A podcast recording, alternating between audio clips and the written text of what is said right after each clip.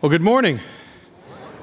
I tell you what, it's been really fun the last few weeks um, seeing some faces that we haven't seen in a couple of years back. And uh, that's you. Again, as Paul was saying, we are so excited to have you uh, back at home.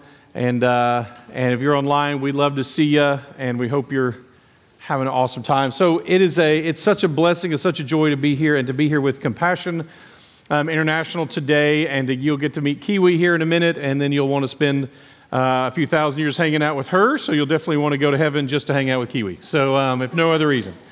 Um, that, that may not be the best theology, but it's still true. You'll see. You'll, I'm, I'm, just telling you. All right, so um, I'm going to, to read the passage that we're looking at today, and then I'm going to, uh, to unpack that, and then I've got a little, uh, a little tiny housekeeping thing to, to talk about as well that's always fun. So, um, here we go. Uh, um, 2 Peter chapter 1. Last week we read these, and now we're going to unpack them 12 through 15. Therefore, uh, Peter writes, I intend always to remind you of these qualities, though you know them and are established in a truth that you have. I think it right, as long as I'm in this body, to stir you up by way of reminder, since I know that the putting off of my body will be soon, as our Lord Jesus Christ made clear to me and I will make every effort so that after my departure you may be able at any time to recall these things. One of the themes that we're going to get, which is one of my favorite biblical themes, especially my favorite New Testament themes, is this Christian concept uh, that the post Civil War Romance era of poetry and literature had this theme called Carpe Diem, to seize the day. If you're my age, you grew up with that with a movie called Dead Poet Society. Um, and you always want to stand on chairs every time you talk about it at all. Um, for the rest of you, you have no idea what I'm talking about, and that's just, you just missed out. Um, so, um, it is such a beautiful concept. It truly is a concept that God authored and ordained. The idea that we should keep track of our days and live them well because they are limited. There's a, there's a certain number of them. And this is concept is here again unpacked in these three passages and these three verses um, as we're going to do that. On that note, I want to take a second and, and communicate some appreciation to three, uh, three particular people. Um, it's always uh, one of the things you may have noticed here at, at South Spring, if you've been coming for a while, is that, is that relative, I think, at least to many churches, we have pretty low staff turnover. And so we, we, it's not very common for us to have staff leave. We've grown as a church significantly. When I first came, we would have a single service on Sunday morning with 280 people in it. And uh, now here we are 10 years later with um, last week. We actually, not to celebrate this, I just, this just struck me, but literally just realizing last week was our largest actually attended Sunday ever in our church's history of, as either First Baptist South Campus or South Spring, which is fun. But that was a, uh, just, just, just to see what God has done and done through us, and in many cases, probably most cases, despite us and, uh, and it's, it's fun to be a part of that. So, so here's the deal when I say, hey, we've got a couple of staff members who are actually transitioning out of staff role. If you've grown up in church, you immediately feel this horrible, icy sense of fear. Oh no, what's going on? As, again, if you're not a part of church, you're like, isn't this normal? It is, but it just doesn't feel normal to church people because so often there's like, oh, what's really the story going on? And there's nothing. It's actually pretty exciting. I'm super, in fact, proud of the fact that, with the exception of when our staff when they do leave and they go work at another church, um, as was in the first example, I'm going to tell you, Chris Sherrod, and we celebrated him a few weeks ago when we found out he was going to be going. But Chris Sherrod, who's been um, our uh, minister of discipleship, he's, um, he's heading over to, to Watermark in Dallas. He's going to be taking point on a lot of their family ministries there. We are super proud to be launching him and sending him. I know he has had an impact on many who are here, especially um, some of the men and some of the teachers who we have. And I'm excited to see what God does for us here as He's heading out. But what a great opportunity, what a great blessing. Um, and we're excited for him. Um, he's hoping to continue to be a part of the Reconstructed Faith podcast and still other ministries. And, and just it's just a great opportunity for him and for the kingdom and a partnership. And again, it's so natural for us to think like, oh, what's the That's it. I mean, we're so pumped to send him. What a great opportunity. So, again, if you see him, I think he's in the service over there somewhere, grab him, hug him, tell him how much you appreciate him and, uh, and what his role has been in your life and ministry. And so, thank you, Chris, for your role here. And, and we're just proud to have served with you, to be serving with you, and continue to here. Um, we also, Andrew Eschbaugh, if you've been uh, in the last, say, nine to 10 months, if you've been here and you've said you've had a birthday party, you've hosted a birthday party here, or a staff event for your office or, or um, man, I don't know, any, any of the things that cause people to use our property other than a church activity, then you've interacted with Andrew, um, super helpful, um, a great leader, and he's transitioning into a local job um, in the business world. And in fact, what's funny is after I taught a couple of weeks ago about the fact that, you know, when, we're, when you take on a staff role, you're kind of becoming a coach and you no longer get to be so much of one of the players. The players are you guys and the coaches are who God has chosen kind of in these roles and staff roles. Um, it's not that we don't play some too, but we don't get to as much sometimes, even as much as we would like to, because our job now has to become more coaching.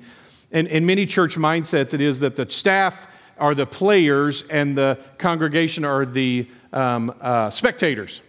And that's wrong. Uh, that's not how that works. Um, the spectators are out there in the world, we're the players, and, and we're to get involved out there and all of us. Well, when Andrew let us know, one of the things he said was, he said, I actually am just very excited to get back on the field. Um, and so uh, Andrew is, is, going to, he and his new wife, Sydney, are going to continue to be members here. In fact, you'll probably see more of them. They're joining our worship team. And maybe most amazingly, they've agreed to work. He's excited to, he actually said excited, excited to work with middle school boys. So you kind of got to sign them up when people say that, and you lock them in for life, like you, a, a binding. Um, what a great, what a great ministry opportunity. Um, uh, I still pray for my, I don't remember who they were, but I pray forgiveness for my middle school ministers when I was in middle school. Um, and then also, um, uh, when you see something fall through the cracks over the next few weeks, that doesn't happen the way it was supposed to, it's because we're scrambling to figure out all the different things that Elizabeth Smith has done on our staff over the last almost 10 years.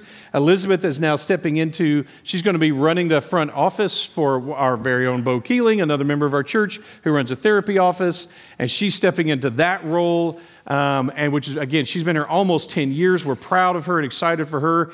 She's also not going anywhere. She's on the worship team, she's working with high school girls. And so I will tell you, one of the things I'm most proud of for our staff, and honestly, guys, this has more to do with the church than anything else, is that when our staff leave their jobs here at the church, unless they're going to another church, typically what they do is they stay a member here. And that says something so much about this congregation. Um, it is a blessing to minister alongside of you guys to such a degree that when you no longer pay them to do it, they just want to stay here and do it, which is great for the budget, by the way. They just. Now we don't have to pay them anymore. So um, it's really awesome. Again, if you see them, please um, tell, you, tell them how much you appreciate their role and what they've done and how you're excited to continue to minister with them. Um, it's, it, is, it is a joy. Years ago, when I came on, um, when I was very dubious about joining church ministry full time, and talked to Gary Brandenburg, who many of you know, and he said, One of the things you want to be watching for is whether people leave for the right reasons. And uh, whether that's church membership, they leave for the right reasons, or whether it's staff, they leave for the right reasons. And I will tell you, that's how that works here. Um, if you have any questions, in fact, I would tell you, ask them about what they're doing next. They would love to tell you they're excited about it and their roles here. And then be praying as that leaves gaps for us to figure out. And, uh, and that means we've got to figure out what we're going to do here as well. I'm excited to see what God's going to do. And again, if that little thing in the back of your mind is like, man, I wonder what the real story is. It's, you just heard it, and go ask them again. It's, it's, I get it. I know we all have PTSD, uh, but it's, uh, it's really the deal. All right, so um, if you've looked at this passage, and um, uh, I hope you have, one of the, some of the older versions, have an older version of the Bible, it will, have, it will often be speaking in the negative here, meaning Instead of the way this, the version I read said, I intend to always remind you, there, these versions say, I will not be negligent to. However, that works for you. Both are fine in the language. There's not, and they both say essentially the same thing. Um, it's just how you, whether you speak more passively or actively, and then um, whatever speaks to your heart with that. But in this case, what Peter is saying is listen, if, if, if I stop giving you this message, it means I'm dead. Um, and that's how we're going to keep unpacking this. This is not a strange idea here when Peter says, I'm reminding you of something you haven't forgotten. I'm reminding you of something that you knew. I'm reminding you of something that, that you are aware of. that sounds strange. In marriage, that's called nagging. When you remind somebody of something that they haven't forgotten. There's a sense in which that's what Peter is doing here. Is he is reminding us of something and he's saying, "Listen, I know you know this, but I think you need to hear it again." And again and again. It's very common. This, this is a John does it in 1 John 2:21. Listen to how he says it. I write to you not because you do not know the truth, but because you know it, and because no lie of no because no lie is of the truth. In other words, you know the truth, hang on to the truth, don't let go of the truth, and I'm going to remind you some more of the truth. Jude does it as well. Listen to how Jude does it. Now, I want to remind you, although you once fully knew it, now that's intriguing, isn't it? You used to know this all the way. And I feel like you've slipped a little, seems to what Jude is saying. You've lost some of the color in your, in your um, understanding. You've had some mission drift. And that's not cool. He's saying, although you once fully knew it, that Jesus, who saved a people out of the land of Egypt, and after destroyed those who did not believe. I want to remind you again. And by the way, this is a big deal. For the Jewish people in particular, remembering what God did at the Exodus is a common thing in the Hebrew scriptures. Remember that God brought you out of Egypt. Remember that God brought you out of Egypt. It comes up over and over again. It's a big one. In fact, this idea of remembering is vital. It's just us as humans. We drift, we slip, we forget, we, we, we lose track of the things that are sometimes most important. In every segment of Scripture, every segment of Scripture, it's a theme. it's in the law, Exodus 20 18. Remember the Sabbath and keep it holy. Need a weekly reminder every single week. Remember, I'm still God and you still aren't. The prophets, Isaiah 46 9 is an example. There's lots of this in the prophets. Remember the former things of old, for I am God and there is no other. I am God and there is none like me. Don't forget that. in the writings, King David, especially, who I think dealt with a lot of anxiety, depression, discouragement, the emotions that we face, and he had every reason to. He was being chased most of his life, he was in hiding a lot of his life, and we regularly hear him reference turning to God in the night. Listen to this phrase Psalm 119, 55. I remember your name in the night, O Lord, and keep your law. So, in the night when he's most tempted, in the night when he's most afraid, he remembers God's name. It shows up in the New Testament over and over again as well. In the Gospels, of course, again, a reference to the Passover, to the last Passover that Jesus took um, with his disciples, Luke 22. He took bread, and when he had given thanks, he broke it and gave it to them, saying, This is my body, which is given to you. Do this in remembrance of me. Notice Jesus is saying, not just a remembrance of what God did in Egypt, not just what he did at the Passover, not just what he did with the Exodus, but the fact that God sets his people free. When you remember that, remember me, Jesus says. Remember that that's what God does. Every time at 8:40 when we take communion over here together, every time we reference this passage, remember what he has done. By the way, that's open to everybody. If you want to be here, if you're here at 8:40 and you want to take communion with us, that's not like just the band or just the leadership team or no, that's that's everybody. Communion is never closed. Um, you're welcome to come and join us at that time if you want to. So, um, 2 Thessalonians 2.15, this one doesn't have the word remember, but listen to the concept of tradition here. So then, brothers, stand firm and hold to the traditions that you were taught by us, either by our spoken word or by our letter. So, again, look at the traditions. That's why traditions exist. Traditions exist to make us remember. Why we do it this way again and again. Every church has liturgy, every church has traditions. it's either there, and they may be in books, or they may just be in practice. It may be known, it may not be known, but all of us have that. We have it in our homes, we have it and we need it. It does not replace Scripture, it does not overrule truth. Um, it doesn't mean we don't test and question and push traditions at times, but it does mean they're important to help us remember, remember certain things. Um, so then, uh, brothers, stand firm and hold to the traditions that were taught by us, either by our spoken word or by our letter. And then, of course, in Revelation 2 5, we get a lot of remembering commandments, especially in Revelation 2 and 3 to the churches. This is an example of one of them. Remember, therefore, from where you have fallen, repent and do the works you did at first. If not, I will come to you and remove your lampstand from its place unless you repent. Repenting is a type of remembering. It's a type of remembering that demands a change. I remember who I was, I remember what I did, and now I'm changing. I'm going in a different direction. Um, I've decided to walk the other way rather than that way. It's vital. And Peter's going to come back to it over and over again in this letter to remember the truth of who Christ is, what he has done in power, and what gift that is that he gave us. It's intriguing to me. One of the funny things about uh, research is how often um, secular research will confirm scriptural concepts. That, that doesn't surprise us. Um, it's exactly what we would expect.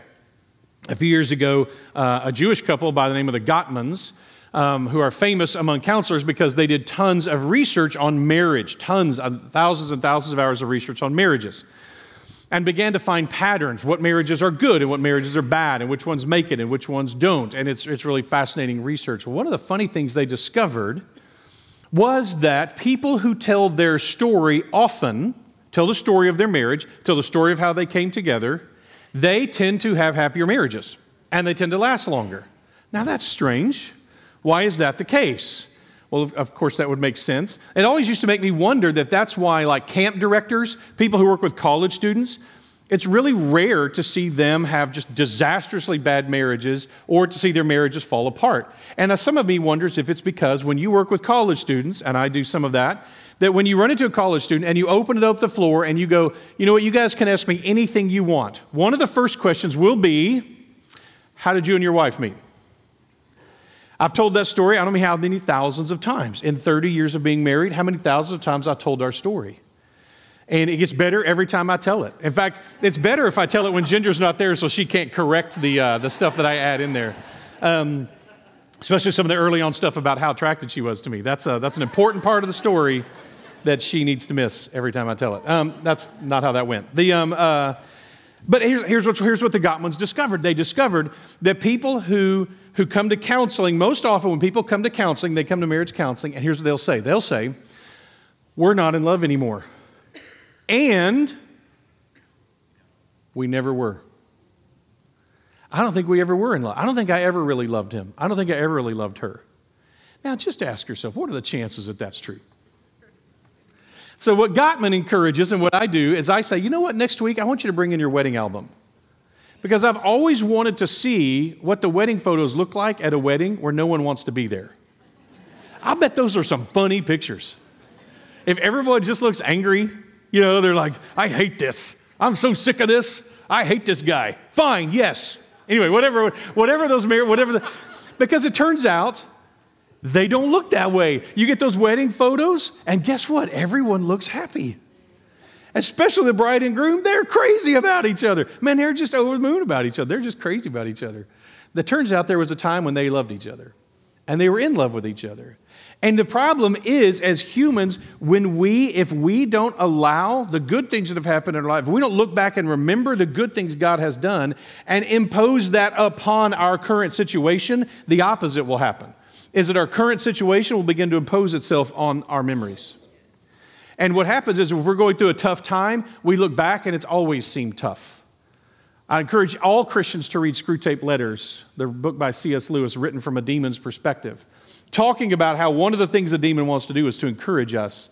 That when we're in low spots, the demon wants to encourage us to think, it's always been like this. You know what? It's always been bad, which is, of course, not true. It's a, it's a great reminder to us to remember. And we need ironically, reminders to remember. That's how that works. And Peter is passionate about this. Verse 13 I think it right, so long as I'm in this body, to stir you up by way of reminder, since I know that the putting off of my body will be soon, as our Lord Jesus Christ made clear to me. In other words, as I said, the Apostle Peter is saying, if you ever stop hearing this message from me, it will mean I'm dead.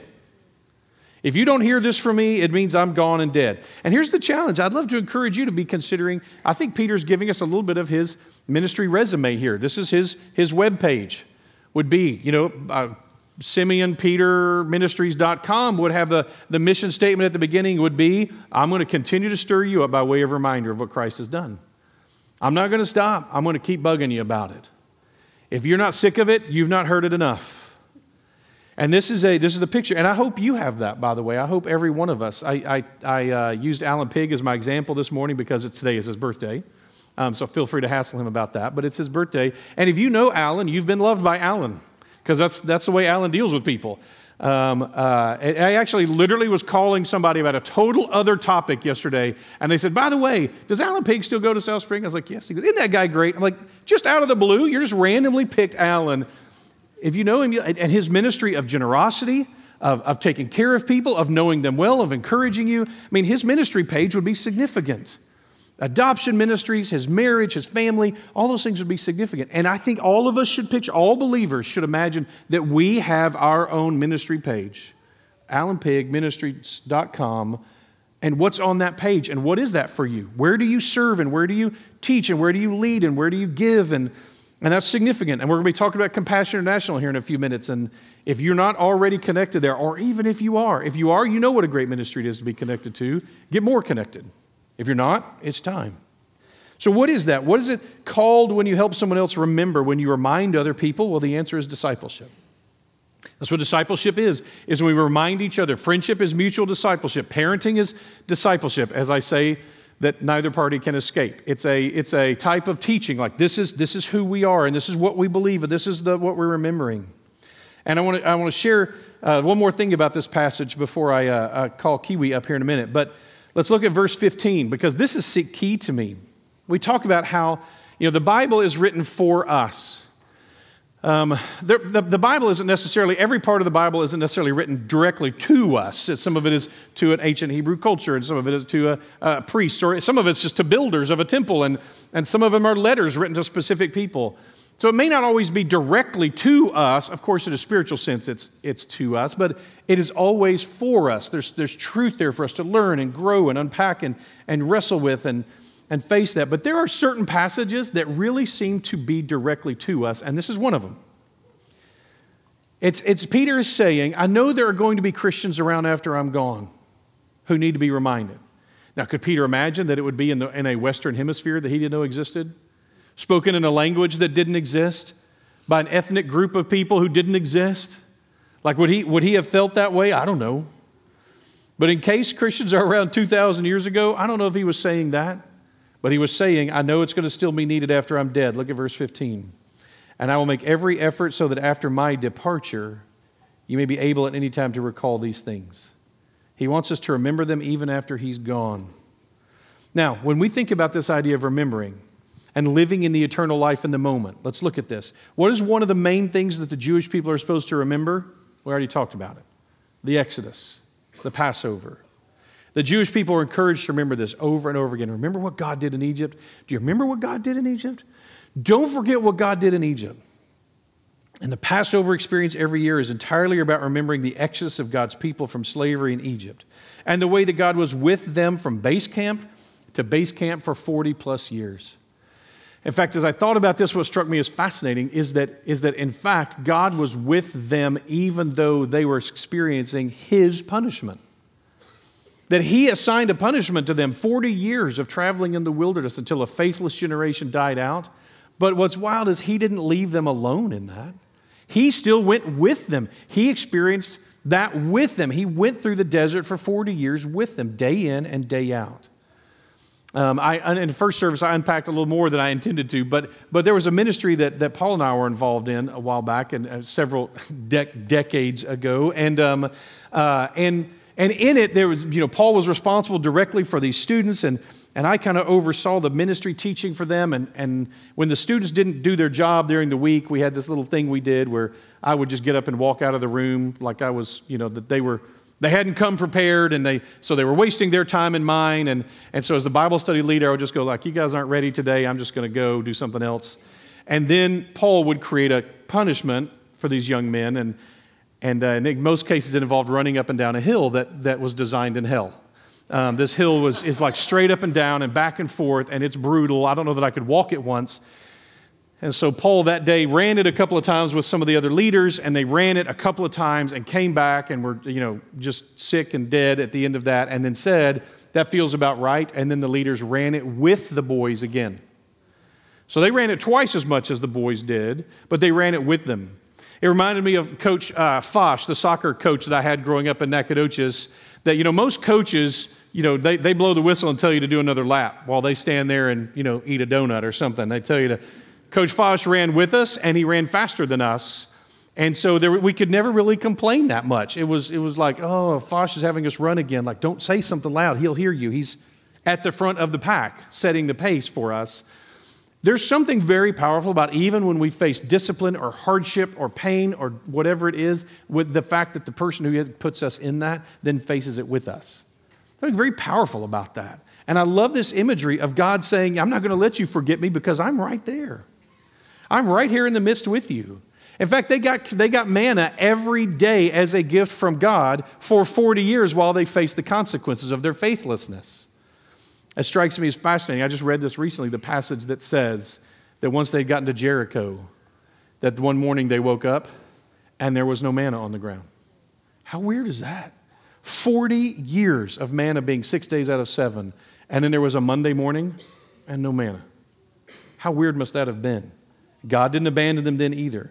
So, as we were unpacking this and looking at this passage and thinking about this remember concept, Paul noticed something interesting while we we're discussing it in the Greek. So, if you'll throw the interlinear up on the screen, uh, the interlinear that we look at when we're studying these passages, you know, has the English and then it has the Greek, and it has a, an, an, English transliteration um, for those like me who don't understand the Greek, and then and then it's got the, these, the reference point words under it. And here's what Paul noticed. If you read down through it, I think it right as long as I'm in this body. Now, the word there, body, is not the normal word for body. And so he noticed this and he was like, hey, let's look at this. It turns out that the word there is the word for tent or tabernacle. It's the Greek word for tabernacle. In fact, both times in this passage that the body is used, it's the word tabernacle. Verse 13, eh, so it would say this I think it right as long as I'm in this tabernacle to stir you up by way of reminder, since I know that the putting off of my tabernacle will be soon, as our Lord Jesus Christ made clear to me. In other words, this is the striking of a tent, it is the taking down of a tabernacle.